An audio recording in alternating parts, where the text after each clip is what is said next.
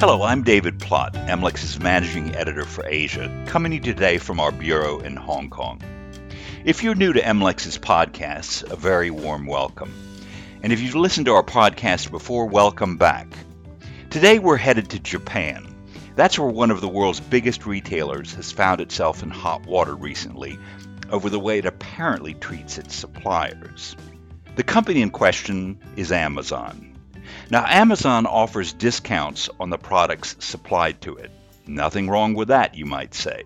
But Amazon is suspected of making the suppliers of those products cover part of the discounts it offers. And that's where the problem with Japan's competition regulator begins. Here with me today to talk about Amazon's troubles in Japan and what may be a turning point in Japanese antitrust enforcement is MLEX correspondent Toko Sakaguchi. We're also joined by MLEX's chief global antitrust correspondent, Leah Nylen, on one of her regular visits to Asia from our bureau in Washington, D.C. Welcome to this podcast, Toko, and welcome back to Hong Kong, Leah. Thanks, David. Thanks, David. Happy to be with you. Toko, if Amazon has been making its suppliers shoulder additional costs to sell their products on its platform, how does that collide with Japanese antitrust rules? Well, for starters, um, Japan's antitrust enforcement, in addition to being the watchdog of competition, also functioned, functions as the protector of the little guys. And in many cases, this means suppliers and subcontractors that do business with huge manufacturers and retailers. Um, the argument here is that in the bigger picture, allowing giant companies to do as they wish threatens the overall competition.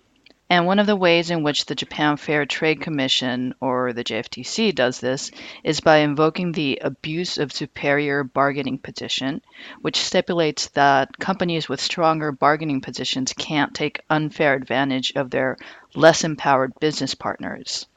Um, the key word here being superior, which is uh, by definition an entirely relative term, um, which allows for a pretty far reaching application.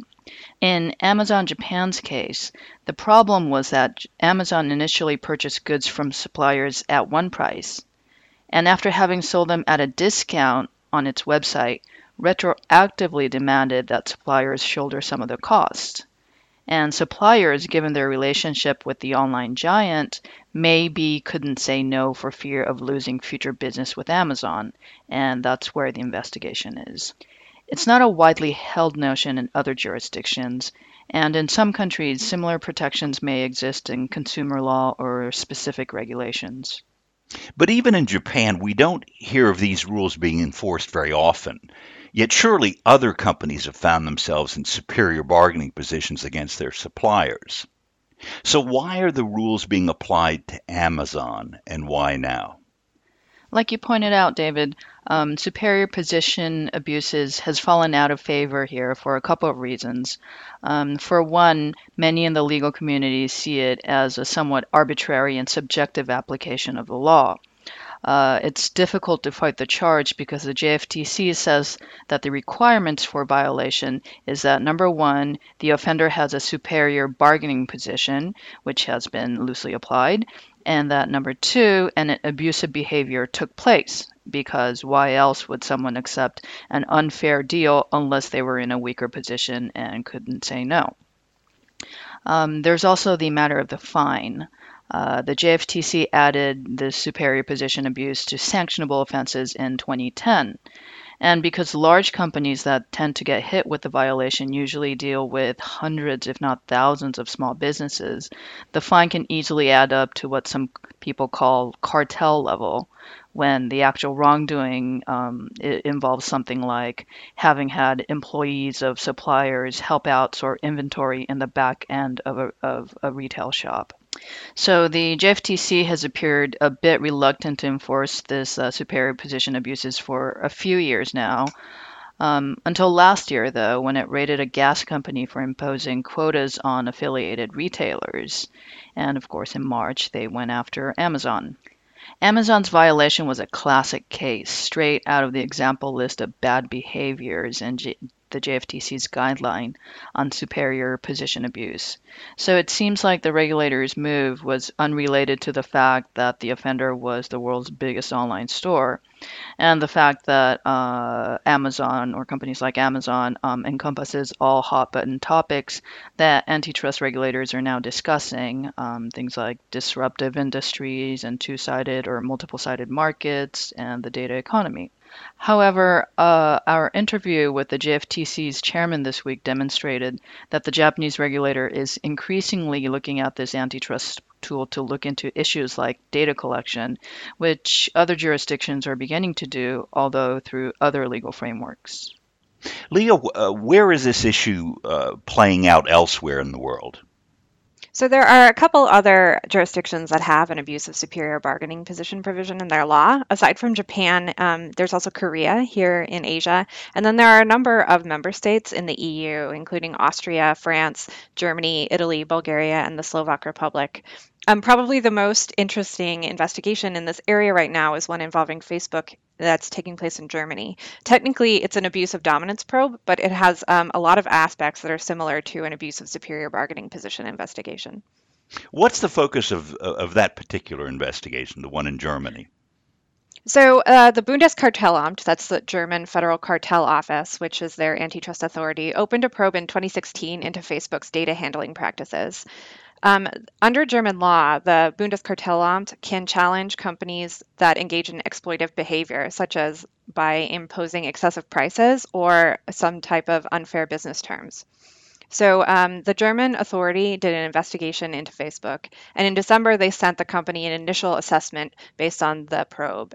They found that Facebook gathers data from lots of sites without users' knowledge or agreement, which breaches German data protection rules.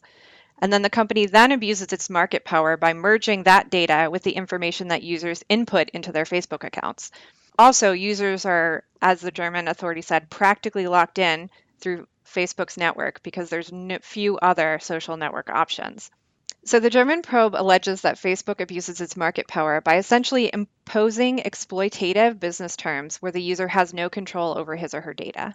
So, as I mentioned, they sent an initial assessment to Facebook um, in December. Facebook is working on its response, and the German authority expects to have a final decision sometime in the early summer, so pretty soon. Uh, Toko, what does the JFTC think of uh, the German regulator's investigation? Japan's antitrust regulator put out its thinking on the data economy last year, but they say it'll be a while before they actually open up actual cases. And JFTC's chairman Sugimoto told us that he's keeping a close watch on the German probe. But what was also interesting was that Sugimoto said that maybe Japan can look at problems of online giants' data collection using the abuse of superior bargaining position. And in this scenario, online data collectors would possess a superior bargaining position over individuals who would be considered suppliers of personal information, and they would be supplying um, their data in exchange uh, of online services, such as uh, the use of search engines or social networks or hailing cabs. If the lopsided power balance results in platforms collecting more data than they need to the detriment of the people using their services, that may be considered an abuse of superior bargaining position.